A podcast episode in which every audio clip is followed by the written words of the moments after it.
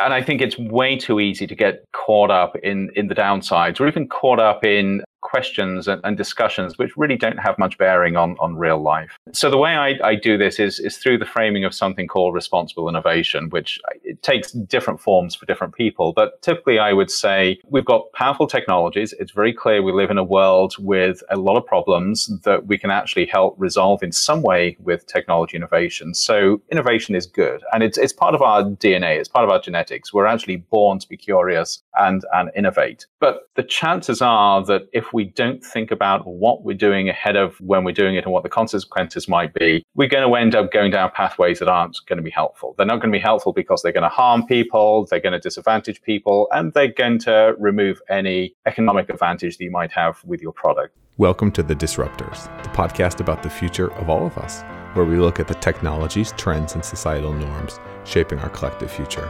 Hear the world's top minds share their insights and predictions on the convergence, direction, and ethics of exponential technologies transforming life as we know it. You can learn more and stay up to date at disruptors.fm. Technology and innovation are great, but they need inspiration. Where does that inspiration come from? Inevitably, for many technologists and futurists, that's sci fi. People focused on creating, designing, and envisioning the futures that humanity is headed forward so that we can better plan and prepare for them. Well, that's all good and well, but what happens when things go wrong? It often is. That's what sci fi is here for, to help us understand the future and to better prepare for it. And today we've got someone who's focused on just that and more. Andrew Maynard on the program, Mr. 2020 Science. He's the director of Risk Innovation Lab at Arizona State University and a professor in the School of Future Innovation for Society. He's also the author of Films from the Future, The Technology and Morality of Sci Fi Movies. And his research is focused on risk innovation. How do we create incredible technologies for the future without destroying mankind, destroying destroying society. How do we do this in a sustainable, safe way? His background is in nanoparticles and synthetic biology. We'll talk a bit more about that on the podcast. And through the course of his work, he's testified before Congress, worked on numerous National Academy panels, been involved with the World Economic Forum, the International Life Sciences Institute, and much, much more. In today's awesome episode, we discuss the biggest risks to humanity's future, why Andrew's excited and terrified about AI and, and synthetic biology, the reason Ex Machina is such is such a terrifying example of AI and how we can use it to better understand where we're headed and what we should avoid, how Andrew thinks about risk and why it's different than most, why man's reach exceeds his grasp and what we can do about it, whether China or the US is more of a surveillance state, and why nanotech is disappointed to date and where it's headed from here. And now, without further ado, I give you Andrew Maynard. I work from Starbucks and drink a ton of coffee and love saving money. That's why I love the Cash App, the debit card from Square with boosts that save me a dollar at coffee shops nationwide every time no strings attached, no hidden fees. Seriously. People don't believe it until they try it. Then my mom tried it. She loved it. And you can get $5 free to fuel your caffeine addiction and save a dollar on every cup of coffee every time by going to disruptors.fm slash cash and signing up. I love the Cash App and coffee. Seriously. Disruptors.fm slash cash to support us, support your fix, and save money on coffee. And now let's get on with the program. We choose to go to the moon in this decade and do the other things, not because they are easy, but because they are hard. The first thing I wanted to jump into is let's let's quickly cover your background, a thirty thousand foot view, and then we'll get into it. Sound good? Okay, that sounds great, and great to be here. I'm sorry, I was just having a, a, a moment there where I had you playing with around a two second delay. So hopefully I, I'm back on planet Earth now. So yeah, my background, I'm actually a physicist. I trained at the University of Cambridge in the, UK and spent many years in labs playing around with airborne particles and nanoparticles. But for the last 15 or 20 years, I've worked with emerging technologies, everything from nanotechnology through to synthetic biology and a whole bunch of others, trying to understand what the potential downside to the tech is and how you actually develop it in, in socially responsible ways so we can see the benefits of the technologies. So there, there's a lot to unpack in that. And technology, first of all, people almost never think about the risks. They always think about the rewards and think about risk later. Right. How do you do your job and do a good job of it when people get, get upset? You're telling them to slow down, and we want to. I know. Well, it's it, it's it's tricky, yes, because of course, I certainly if you're a, a, bit of a geek, and I would put myself in that that category. Of course, you're excited about tech innovation. I mean, what's not to like about engineering materials into nanoparticles and goodness knows what? What's not to like about artificial intelligence or, or engineering microbes to do cool things?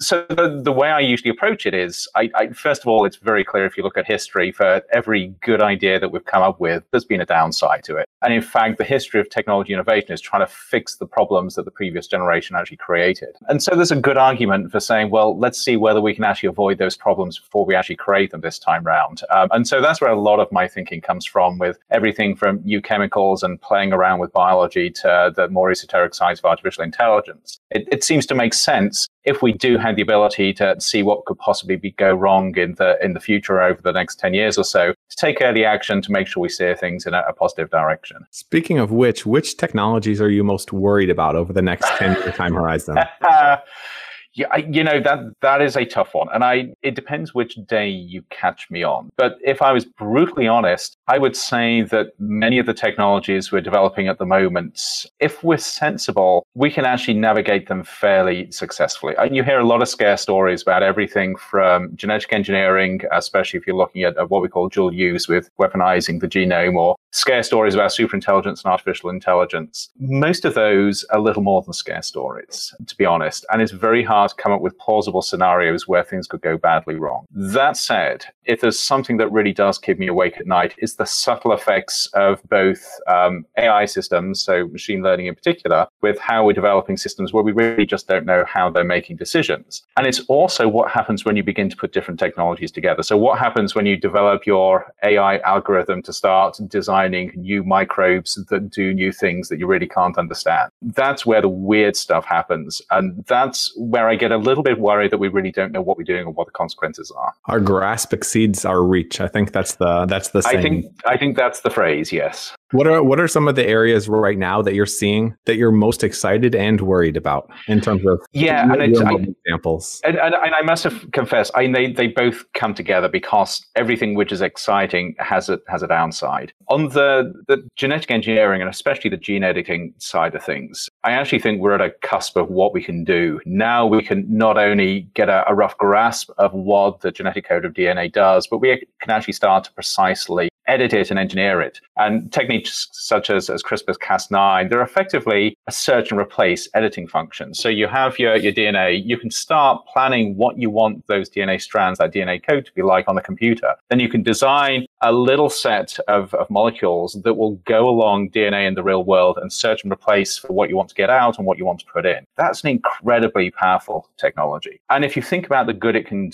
do, so just think about mosquitoes, for instance, and mosquito borne diseases. We're now looking at how you can engineer mosquitoes, not to get rid of them entirely, but to actually just get rid of the diseases that they carry, just snip those, those disease carriers out. That could utterly transform lives of a lot of people. But you can also see the downside of that, of course, if you can engineer uh, anything from mosquitoes through to larger organisms for good, you can also do it for bad. But that, that's a technology that excites me. And I, I must confess, right at the other end of the spectrum, I'm really excited with some of the stuff that's happening around AI. The ability to create algorithms that, that pull together data and interpret it in ways that humans just are incapable of doing and adding value in that way. That that is also incredibly powerful, but also incredibly dangerous. How do you think about, at least in terms of CRISPR and genetic editing? Obviously, there's people that are going to try to do good. There's people that are going to try to do bad. Yep. But how do you think about the people that are trying to do good that actually end up doing bad? The black swan type events that That's, you foresee. Th- those are the things that worry me. Um, there are actually in all of these areas, there are actually remarkably few people actively trying to do bad. That that's something of a, Hollywood myth. The things that are more concerning are those people that are tinkering with systems they don't fully understand, and they're trying to do good things, but they're not quite sure what the consequences will be. The the one thing in this favor is usually with complex systems, if you mess with them, the most likely thing to happen is the system breaks. So you've almost got a failsafe broken um, built in. So you imagine you take your computer or your smartphone, if you just to rip the back off and start messing about with the electronics, the chances are you'll just brick it rather than it transform transforming into something else. It's the same with biology. But there is that, as you said, with the, the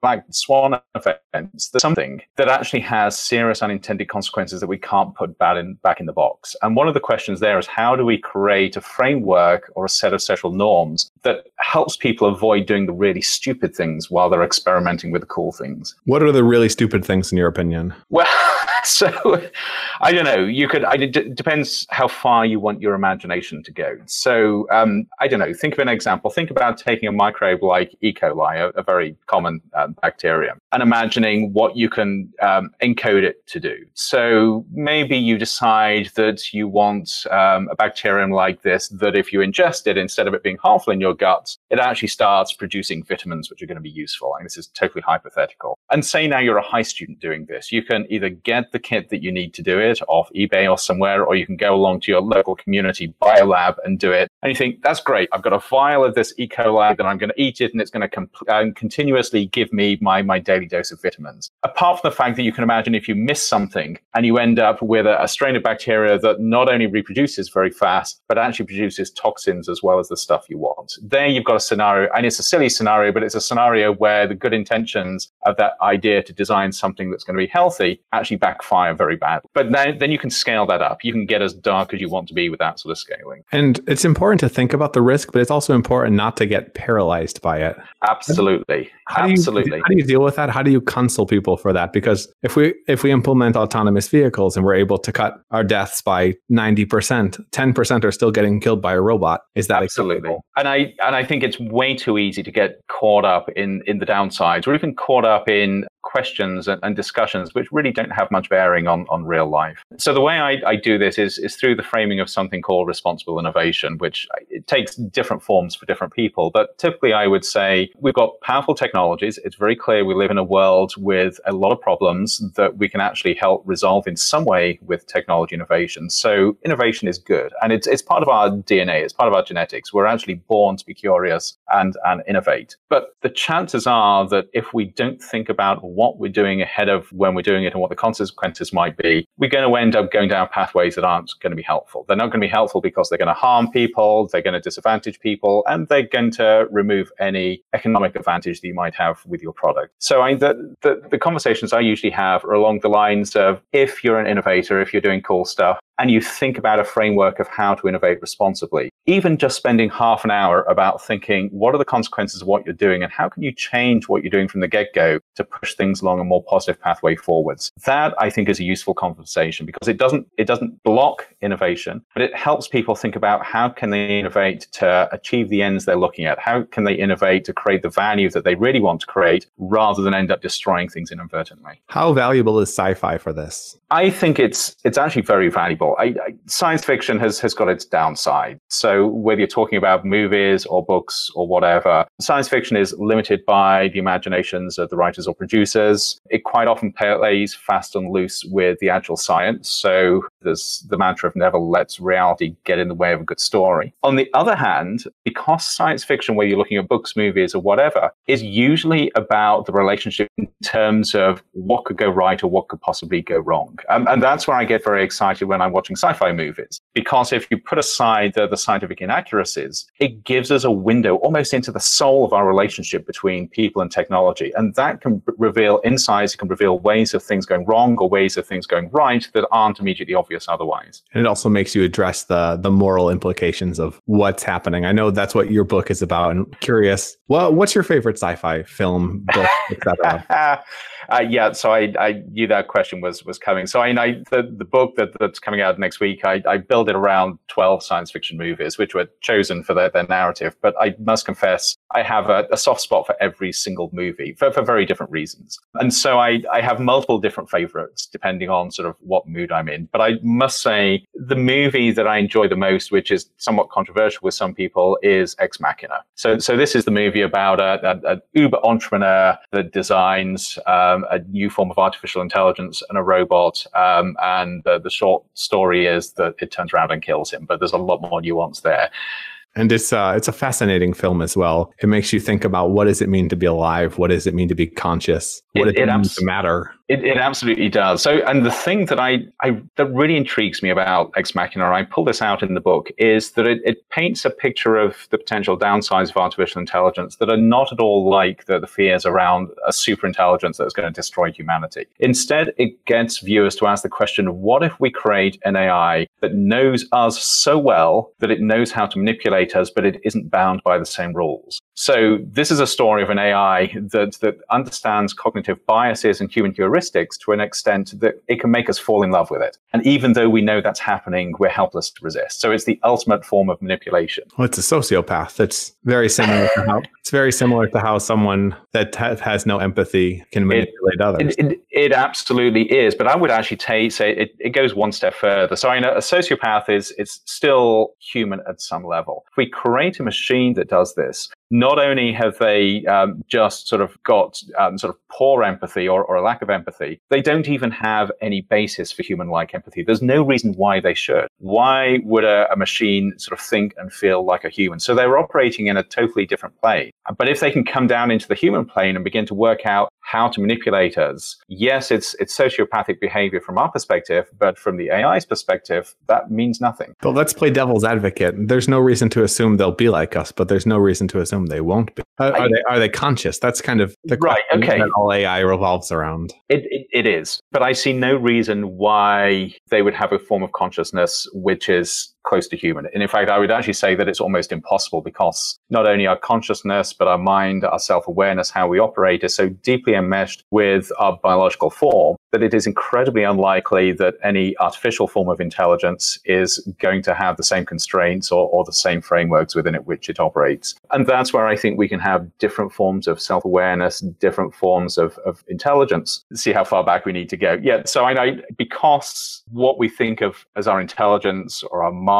or even our sort of self awareness is so intricately connected with, with our biology, it's hard to conceive of a, a, an intelligent entity which is still self aware, but not based on our biology, having the same sort of perspectives, the same sort of even understanding of what intelligence is. I suppose so. But if you look at humans and we were to compare the autistic savant with the sociopath, with the extreme empathetic individual, uh-huh. you can, you can kind of get to the situation where you have human beings that are almost living completely different experiences. It's, it's, yeah. it's interesting to bring up as a topic. it, it is. And I, so I, I think you're right. But I think even along that spectrum, um, although to us it looks like there are extreme differences there, we're still constrained by our biology. And I think it's, it's intriguing to ask how the, the architecture that, that an AI sits in will actually affect how it how it perceives itself in the world. Uh, so one of the ways I actually explore this, and this really is a very hypothetical thought experiment, is it's almost like with cyberspace we're creating a fourth dimension. So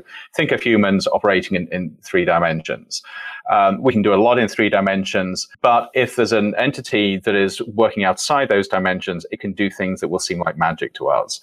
And cyberspace or virtual reality is essentially that dimension that allows that to happen. It's a dimension, intriguingly, that's been created by humans, and we have an intellectual understanding of it, but we really don't have a visceral understanding of it. And we don't understand how some entity that was born into that dimension and lives within it is likely to operate. Okay, fair enough. I want to I want to transition to the risk now. How yes. do you how do you think about and how do you define risk? There's existential risk, there's catastrophic risk, there's reputation risk. How do you analyze different forms of risk when you're working with companies, governments, et cetera? And how can we better think about these as a society? Yeah. So so I I have a very very loose definition of risk which I use, um, which is risk as being a threat to something that's of value to you or something that's important. And that thing of importance may be something you've already got and you don't want to lose, or something that you aspire to. So I said it's very loose because it, it doesn't really align with very formal definitions of risk. But it's also, to me, very helpful because in that value bucket, you can put all sorts of things. You can put in that the, the long term um, success of the human race. You can put in um, your reputation. You can put in your sense of self and your sense of well being. And what I find that that definition of risk does is it helps people understand what is so important to them that they want to protect in a way that conventional framings of risk doesn't. So, for instance, when it comes to your, your sense of self and, and who you are, we actually have very, very few risk frameworks that help us really understand how to navigate that. And yet, that's one of those things which is desperately important to most people's lives. And if you take away their sense of self, you're taking something that's away something that's fundamentally important to who they are and, and how they get value out of life. Which is why we can't talk about religion or food or the, uh, quite a few topics because people that, define themselves by them. That, that's exactly it. And yet, if we're going to talk about risk, we've got to talk about the things that are so important to people that they affect their lives deeply. How do you think about the dynamic where different players have different risk tolerances? For instance, you have a Western country, you have China, which has a little bit less in terms of regulations and rules. How do you think about that and how it leads to technological advancement and inequity? Sure. Uh, well, of course, I mean, if you think about uh, risk as a threat to value, it really depends what's the, what goes in the value bucket from a societal perspective. So, different societies, even different people with different mindsets within different societies, have different ideas of, of what's important, and that actually helps you begin to to pass out how different people might think about risk. So, you think about people who are typically considered to be risk tolerant. They they seem to take risks that other people won't take more often than not, it's because they've got a different thing in the thing that's important to them bucket than other people. Um, so it's not necessarily that they're risk tolerant. It's just that they have a different perspective on what's a real risk and, and what isn't relevant to them, if that, if that makes sense. And everybody's going to be slightly different in terms of what is important to them and, and what is not. And I, you know, just to, just to give you a little example of that, you think about people that, that indulge in extreme sport. So it's very easy to say they must be risk tolerant because they're doing stupid things. Actually, in my experience, people that really partake in extreme sport, the value to them, the thing that's most important is the thrill they get from sailing close to the edge, but knowing exactly where that edge is. So to them, they're actually building value by what they're doing. They're not threatening value. I will still avoid those extreme sports regardless, right. regardless of the values. They're a little different. So your background is nanotech. I want to dive into that. What were you focused on and where are we at today with nanotech? Yeah. So so I, I was actually focused on what some people would consider to be the quite boring side of nanotech, which is looking at really, really small particles. So particles just a few nanometers in diameter and looking at what happens when they get out into the, into the environment or into the human body. But my, my background coming into this is as a physicist and as somebody who understands and, and works material science. So if you look at what most commercial nanotechnology is about, it's simply about being able to manipulate the properties of materials by building structures down at the, the scale of just a few atoms and upwards. And because we know the base code of materials, the more we can begin to learn how to program in atoms and molecules, and by program I mean position them very precisely, the more we can begin to engineer the properties of the materials that they make. So that that's my background in, in nanotechnology. In terms of where we are at the moment, if you look at what researchers and companies are doing with materials with very, very specific engineered products, we're having quite amazing advances in, in every, every sort of direction from how you create new batteries that, that store more energy and, and release it faster, how you generate renewable electricity through materials that have been precisely engineered, how you begin to merge together biological systems and material systems so you can actually program viruses, say, to create new materials. And there's a long, long list of other areas where we're learning effectively how to program with atoms and molecules. What do you think that'll lead to? Um, I think it'll lead to a world where we've got more interesting materials that do more interesting things. Um, what I don't think it will lead to is um, a lot of the speculation around nanotechnology leading to, for instance, self-replicating nanobots that are going to swarm the Earth. That's a leap that goes from physical reality to physical unreality. It's just very hard to imagine how that, that actually will fit within the, the normal laws of the, the universe. What I think we will see, though, is where you've got challenges in the world, where those challenges are underpinned by limitations in the materials we use, we'll learn how to overcome those, those limitations. Um, and just to give you one example here, and, and, this is where I can get excited about this, but it, it doesn't necessarily seem that exciting to other people, but I think it is. If you think about the materials that, that we use these days, virtually everything that we use um, there's an analog in the natural world. So we're, we're sort of somewhat constrained by the things that have just sort of developed over the eons of the, the universe evolving. What we can now do, though, because we know pretty precisely what happens when we put different atoms together in different configurations, we can actually train artificial intelligence systems to design brand new materials, materials that have never, ever existed before. And we're actually discovering that the whole universe of possible materials is much bigger than the universe of materials that has developed and, and emerged naturally. So now we have the ability to totally transcend the natural world by creating materials that have never existed. And we can only do it because we can put together atoms and molecules in novel ways, but we can actually train computers to help us do that. And AI is so relevant to this and to yep. so many fields. It's I like to say we're in an era of converging exponential technologies. Right, yes. Things will move faster and faster and faster, which also makes predicting the risk harder and harder and harder. Incredibly difficult, yes. So I want to transition a little bit. You you've talked a bit about what was it I wanted to say? Um, so you've been a bit in the university background, you've worked a bit with government, etc. How do you see the differences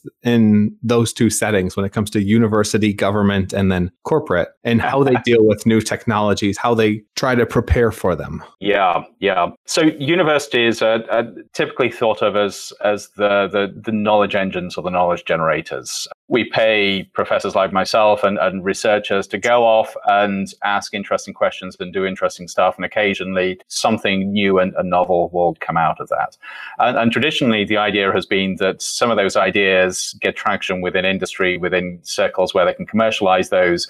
And government is there making sure that the doors are opened where there's something exciting and, and socially beneficial, and doors are closed when it looks like things are getting a little bit dangerous. The reality is that, that actually things are quite different. So universities are, are still really powerful at generating not only new ideas, but also new technologies, or certainly the precursors of new technologies. What we actually see, though, is, is most of the really impactful stuff that happens happens in business, uh, whether it's at the entrepreneurial level or whether it's at the, the larger corporate level, because these are the organizations where people aren't necessarily constrained by a lack of imagination that you occasionally find with academics. They can imagine a, a world that doesn't exist, and they can put together new and emerging capabilities to work well within that, that world that they imagine So a lot of the push we see with technology innovation at the moment is actually coming from the corporate world and especially with startups. And all the talent for AI is going to the corporate world as well. Does it worry you? Yeah.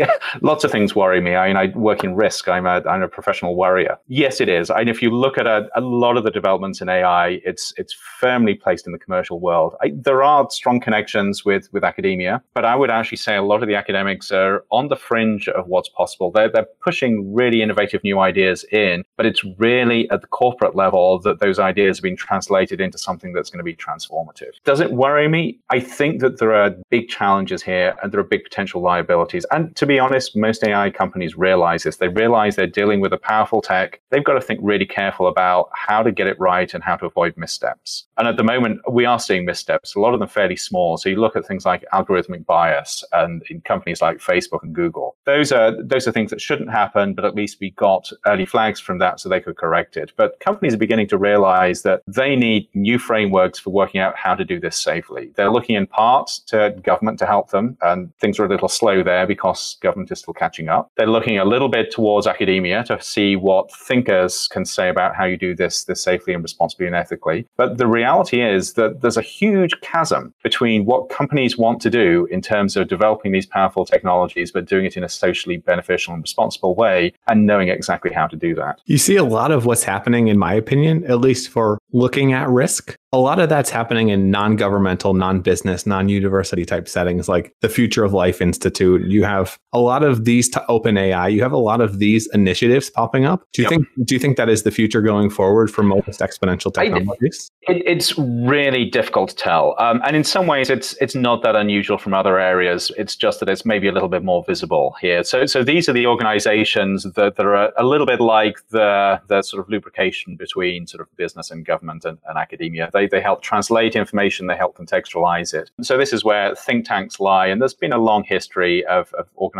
like this just helping sort of lubricate the, the development of positive, responsible technologies. With AI, there are two or three of these organizations that have become very prominent. Um, and actually, I think they, they play a very important role because they can act as, as both translators and they can act as organizations that frame problems, but also identify pathways forward. I don't know how long this will last. And it wouldn't surprise me if this landscape continues to evolve as, as companies change what they're doing, as governments learn, governments learn how to do things differently. But certainly at the moment, moment there's a lot of good and important ideas coming out of these organizations. There's a lot of good direction. I would limitations with this is probably one of the things that does concern me here that if you have one of these lubricating organizations that maybe doesn't have a perspective that is going to help society get to where it needs to be, there's a question of how they expand their, their worldview so they can bring in the necessary understanding and expertise. And that's a barrier that we're still struggling to get over. Especially because there's not enough funding. Well, so so funding is a big issue. Yeah, I, I'm not sure that it's not enough, but I'm not sure it's going in the right direction. So you've had a lot of AI funding going into the ethics of AI. And I, I must confess, I'm not convinced that we're actually asking the right questions when we're framing them in terms of ethics. What are the right questions?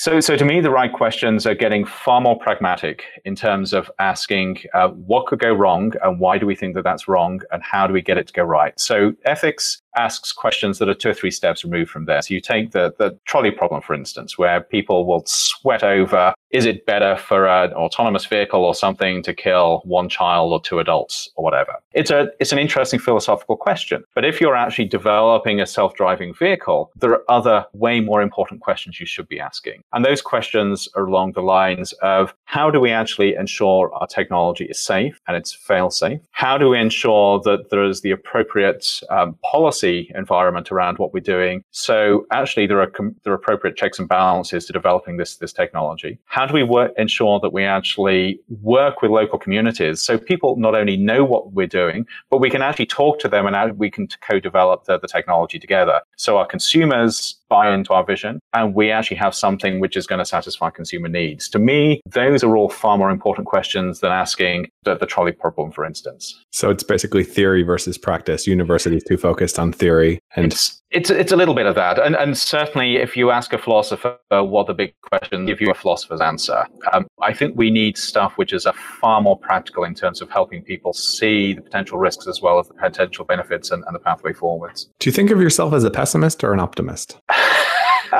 Actually, I see myself as an optimist. I, I think um, I'm, I, would probably say a pessimistic optimist. But I, at the end of the day, I'm actually quite excited, very excited about what I see. But I can also see that the dark side of getting things wrong. So I actually have a hope, and I, I actually believe that we can get a lot of stuff right. But I think we need to change a lot of the ways in which we think and the ways in which we work together to achieve that. Amen to that. Why did mm. you hmm. write the book? Why did I write the book? Because I've got a, a professional lifetime of things that I desperately wanted to say, and I, I needed a platform. But it, but it gets to a lot of what we've been talking about. So if you think about the the strong desire for most people, whether they're in academia, business, or whatever, to do the right thing, to, to innovate in ways which are going to benefit society, and you look at the the paucity of, of information or insights that they have, I really wanted to write something which would make sense to everybody from innovators to high school kids to whatever, but actually help them see the world around what can go wrong and what could go right in a way that makes sense to them. And it turns out that sci-fi movies are a really good way of doing that. For a start, they're a great leveler. You can have a bunch of people watching a science fiction movie, whether they are from high school or whether they're Nobel laureates or whether they're just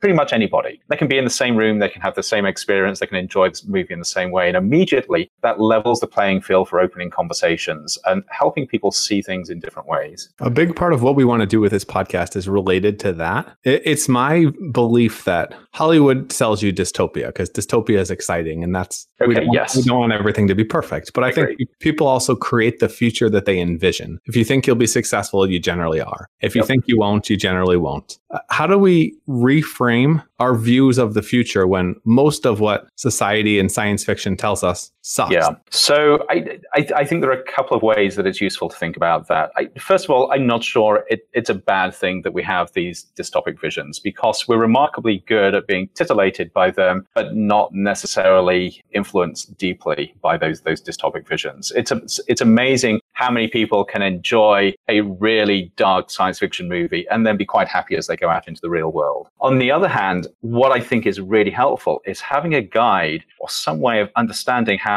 those visions can be translated into something positive and something useful. So rather than just being titillated by the, the darkness of a dystopia, have some way of helping people ask questions about, okay, what went wrong here? What can we do to prevent it? Um, where is this telling us things about how we should think differently about the world we're in and how can we turn that round to do things in a way which is actually going to build a better future. So if you think about um, this topic, exciting, engaging, entertaining science fiction movies, along with somebody that can help see those in a way which flips them round and sees it and, and illuminates a positive way forwards, that I think is actually really powerful. And I think it's more powerful than writing optimistic science fiction, although there's, there's actually quite a lot of thought about maybe science fiction should be more optimistic. Um, and there's some merit in that. But actually, I think we naturally gravitate to the dark stuff. I would agree. And I think that that ability to question and think about the, the ethics and problems is important. But I think the problem comes in when you're dealing with people that, let's face it, don't have a great prospect for the future. This is right. the reason we have the president we have. People are worried about automation, they're worried about jobs. Yep. Everything seems negative and we want to go backwards. And those are the people that are much less likely to have these types of yeah. deeper analysis. So so the question then is how do we turn that round? I don't think we turn that round by by controlling the, the fictional narratives. I think we turn it around by making sure that people that are exposed to them actually have the framing and the resources to, to contextualize them. Um, and I, this is actually another huge gap that's that part of my work begins to fill. But but this really does worry me. So if you ask the question, um, somebody goes and watches something like Ex Machina. They come out and they think, this AI stuff looks really scary. Where can I find out about it? So they do a quick Google search. What are the chances they're actually going to come up with something that within five minutes they can get a clear idea of what the, the real pros and cons are with what's happening and they can understand the nature of the positive benefits of AI as well as where we've got to be cautious? The chances are they will not find that resource unless they're really lucky. So then the question is, how do we make sure that people can find what they need to make informed decisions? And that's hard because Google, YouTube, they show you more and more extreme versions of whatever you're looking at. They you, do. you start with one thing and then you go down a rabbit hole. And there's another risk. Yes, yeah. So I so I'm actually really interested in how we turn that around. And I think there are multiple parts of that. But part of it starts in taking experts and start say with universities. We've got so many experts in this country that know really cool, interesting stuff. How do we get the stuff out of their heads into the public domain so within just two or three minutes people can actually absorb that and understand something in a in a different and a useful way? Netflix? Well, Netflix is one. Um, YouTube is the one that I've been particularly interested in because there we we know I and you know from your stuff that you can actually you have the ability if you're smart to create content which is going to be meaningful to people and you can bridge that gap between the, the expert and what's in your head and the, the people who are looking for content. I actually don't think a lot of experts utilize youtube anywhere near as well as they could do. Well the problem is they're they're worried about the problem versus worried about conveying the problem. This is what you see with scientists and researchers. Yes. they're yes. worthless when it comes to marketing and getting the message out. You're right. Any way to change that write a book about science fiction movies. Um, what other what other movies are in there? What are some of the lessons that you want to share with people that are listening? Okay, yeah. So I, I so I should say first of all, I'm 12 movies that, that were chosen. So there's a narrative arc around um, converging technology. So moving from biotechnology to cyber technologies and AI through to materials technologies and, and nanotechnology. So because of that, they're not movies that a lot of people would expect to see in a book like this. Some of them are real clunkers. Some of them are um, really critically acclaimed. I love them all. So we, we, we start with Jurassic Park and look at uh, bioengineering, as well as the dangers of really powerful entrepreneurs that, that just sort of warp the sense of what's possible. Um, we then go on to a, a relatively little known movie over in, in the States coming from the UK called Never Let Me Go, which is uh, about cloning. And it's not really a science fiction movie. It was not never designed to be such, but it shows the really devastating impact on society of a technology that harms a few people to benefit the, the many. We then go on to Minority Report. We talk about pre-crime and um, making um, really rash decisions on who is likely to be bad and who is not.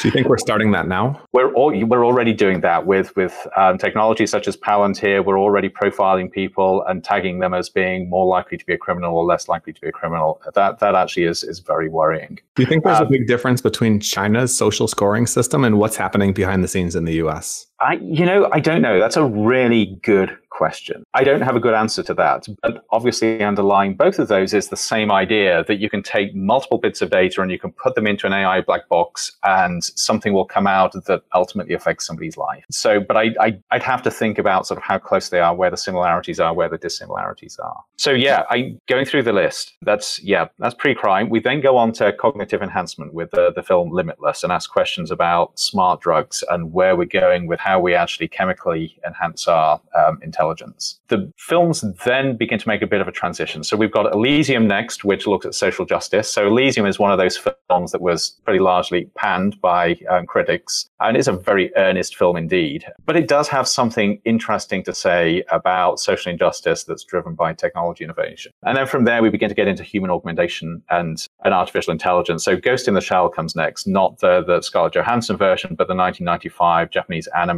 which is an absolutely wonderful film. It's, it's probably one of my favorite, actually, of the, the lot, because it gets deep into the philosophy of what it means to be human as you begin to increasingly replace parts of you with, with machines. From there, we go on to, if I'm getting my listing right, Ex Machina, I think, because we're beginning to make that transition over into artificial intelligence. We then go from there into Transcendence. So Transcendence is another movie. I think it got 20% on, on Rotten Tomatoes with Johnny Depp, and it's a movie about the, the singularity. But it's a great movie for exploring ideas about and how these such as nanotechnology and AI come together. It also gives me a chance to talk about some of the fallacies of thinking about things such as runaway exponential extrapolation with, with technologies there. Um, from Transcendence, we go to a, another movie which relatively few people would have come across. In fact, I had to test you on this. A movie called The Man in the White Suit, 1951, black and white British movie. No go. Yep. So this was a, a 1950s comedy coming out of the UK. And it's a little slow, but I would say it's probably one of the most scientifically accurate movies I know. It's based in the, the cotton mills back in the, the north of England in the 1950s, and a scientist that, that discovers and creates a super strong stain resistant thread, which he then makes clothes that last forever out of. And the whole story is about how he thinks that this is the best thing since sliced bread until he discovers that the companies hate it because it's going to put them out of business. The workers hate it because it's going to get rid of their jobs. Even his landlady hates it because she's got nothing to wash, so she can't make an extra bit of money on the side. And it's a great piece of social commentary about the downsides of a seemingly good technology. Like AI um, replaces jobs and manual labor gives you that, that you, you can you can take it in so many ways. Yes. And I'm sure I'm missing something here, but but just to wrap up the ones I, I can remember, we then make a transition because I wanted to deal with a couple of big issues. So we go on from there to um, the, the Dan Brown film Inferno, which is another um, critically unacclaimed, unacclaimed movie, but it gives me the chance to talk about uh, dual use technologies and gain of fun- function. So the idea that you can take a virus and you can make it even more virulent.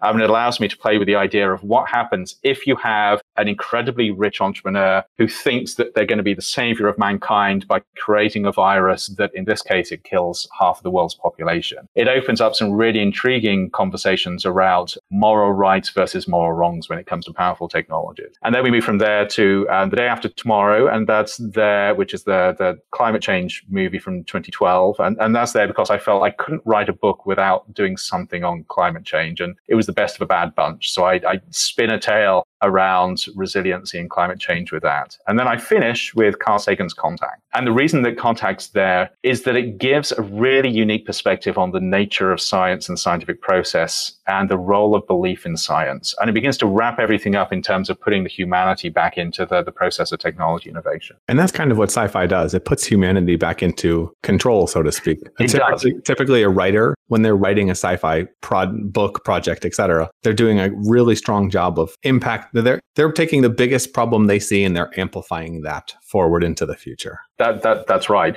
But you're exactly right on the humanity side. So what they're doing is they're actually looking at the human stories here more often than not, and that's where the, these stories can be so insightful, even the the apparently bad ones. You know what I would like to see? You should try to pitch Netflix on making a series on this. They've killed it with. Black Mirror, and this is I imagine this would be an incredible t- type of follow up to a Black Mirror, looking at that from it would a be, perspective. It, it, I think it would be really interesting. You're, you're, right. Yeah. I mean, as it is, I, my students here get this each year. We actually have a course based on the, the, the 12 movies. So it's the, the, the, same sort of thing, except as a student, you get to sit in class and watch a movie each week. That sounds like a lot of fun. And uh, what was your favorite sci fi book growing up? What was the one that impacted you the most? I, when I was a young teenager, it was definitely the works of Arthur C. Clarke and Asimov. Um, so I, I, I, sort of very traditional and, and boring in that way. And I, so interestingly with, with Clarke, there are a number of, of things that, that stuck with me. Fountains of Paradise was the one that really stuck. So this is his book where he talks about creating um, uh, the space elevator using um, incredibly strong,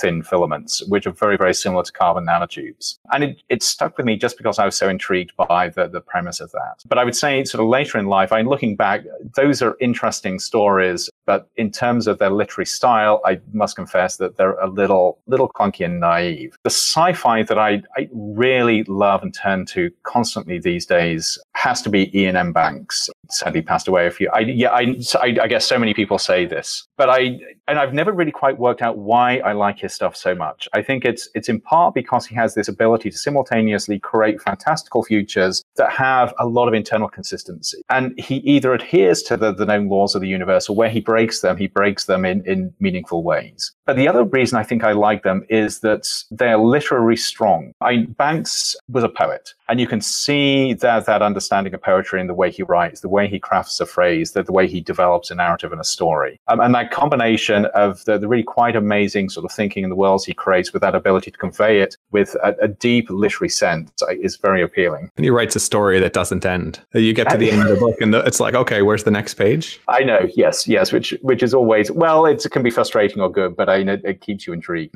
It can be. Outside of your own work, what fields or areas are you most interested in?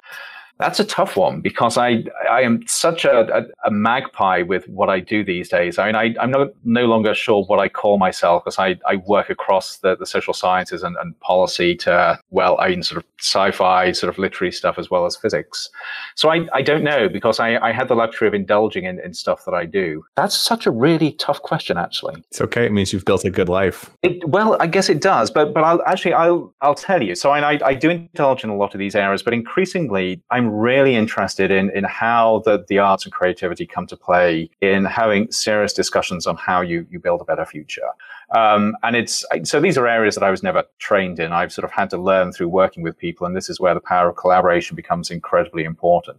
Um, but especially this idea of creative influences that, that break down the, the, the, ruts that you create in your own mind when you sort of you develop a, an understanding the wor- of the world and you develop your own expertise and discipline. You're effectively creating walls. And I'm really intrigued with how the arts, whether it's anything from the, the visual or performing arts to, to a range of others, can help break down those walls and help you see things things in different ways. Just recently had Bryan Versteeg on the program, co-founder of Deep Space Industries, and he's yeah. it's the asteroid mining company, and he's essentially mm. a creative artist. But what he does is he looks at technology and how sci-fi authors will create a story. He'll create graphic representations of something that seems impossible, but the, the tech, the physics, the chemistry of everything works. So it yep. expands your mind without cheating, so that you're able to innovatively and creatively think about the future in new ways. He's uh, yeah. quite good at it. Yeah, and, and that's exactly the space that, that I'm really intrigued in. Because we have so many people that billions that are coming online that have potential, but they may not have realized it yet. I couldn't agree more. So, is there, okay, I have one last question for you, Andrew, and that's if you had to leave people with something today, a quote, a call to action, it can be anything, what would it be and why? It would be think about the technologies you're using that you're influencing, that maybe you're part of developing in terms of what could possibly go wrong, and then work out how you can change things to make things go right. As simple as that. Basically, be the change you want to see in the world with yes, technology. That's with uh, technology. That's a that's a pretty awesome, pretty awesome quote and thing to follow up on. I think we could all do a bit better job of that. Where's the best place for people to reach out and say hey?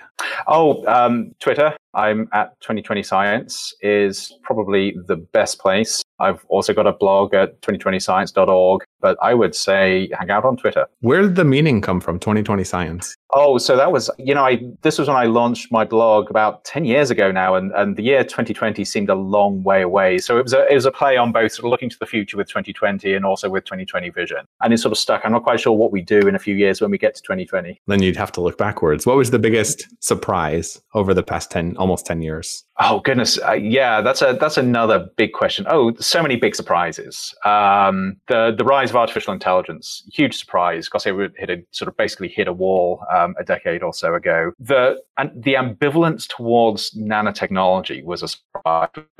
And everybody seemed to be talking about nanotech. And now, even though researchers and companies are doing really interesting stuff, you really don't hear people talking about it anymore. So, so that that lack of interest has actually taken me unawares. And then the other stuff, I, um, gene editing, that, that was a huge step change when we learned how to precisely edit the genome. With nanotech, it's just the it's the hype cycle. Things it, it absolutely drop is. down, and then if they're really true and important, they explode upwards. So right, I that's what we see with nanotech. But people I, have lost enough money that they don't want to bet on it right now. I, I, I think you're right, and I suspect there are a lot of nanotech folks out there that are actually quite pleased about this because they can operate under the radar without all the public attention. Absolutely, and I'm sure that that's always good for you as well as a professor. You get to grind it without having to be too much in the spotlight. Right. Awesome. So, guys, check out the book. You can find them on Twitter, 2020 Science. Thanks for tuning in and thanks for coming on today. That's wonderful. Thanks very much. Great discussion. And, guys, if you've enjoyed this and you want to support us, you can leave a review. You can find us on Patreon, patreon.com slash fringefm, or just share it with a friend, share it on Twitter, etc. Help us reach more people so that these type of important conversations get out there. Thanks. Cheers. If you want more of the Disruptors, you can subscribe to the podcast on iTunes or go to disruptors.fm, where you'll find tons of audio and video interview stories with leaders in the fields of genetics, cryptocurrency, longevity, AI, space, VR, and much, much more. You can also follow me on Twitter at MattWardIO. If you enjoyed the show, please leave a quick review on iTunes at disruptors.fm slash iTunes to help more people discover the podcast and help us make a bigger impact.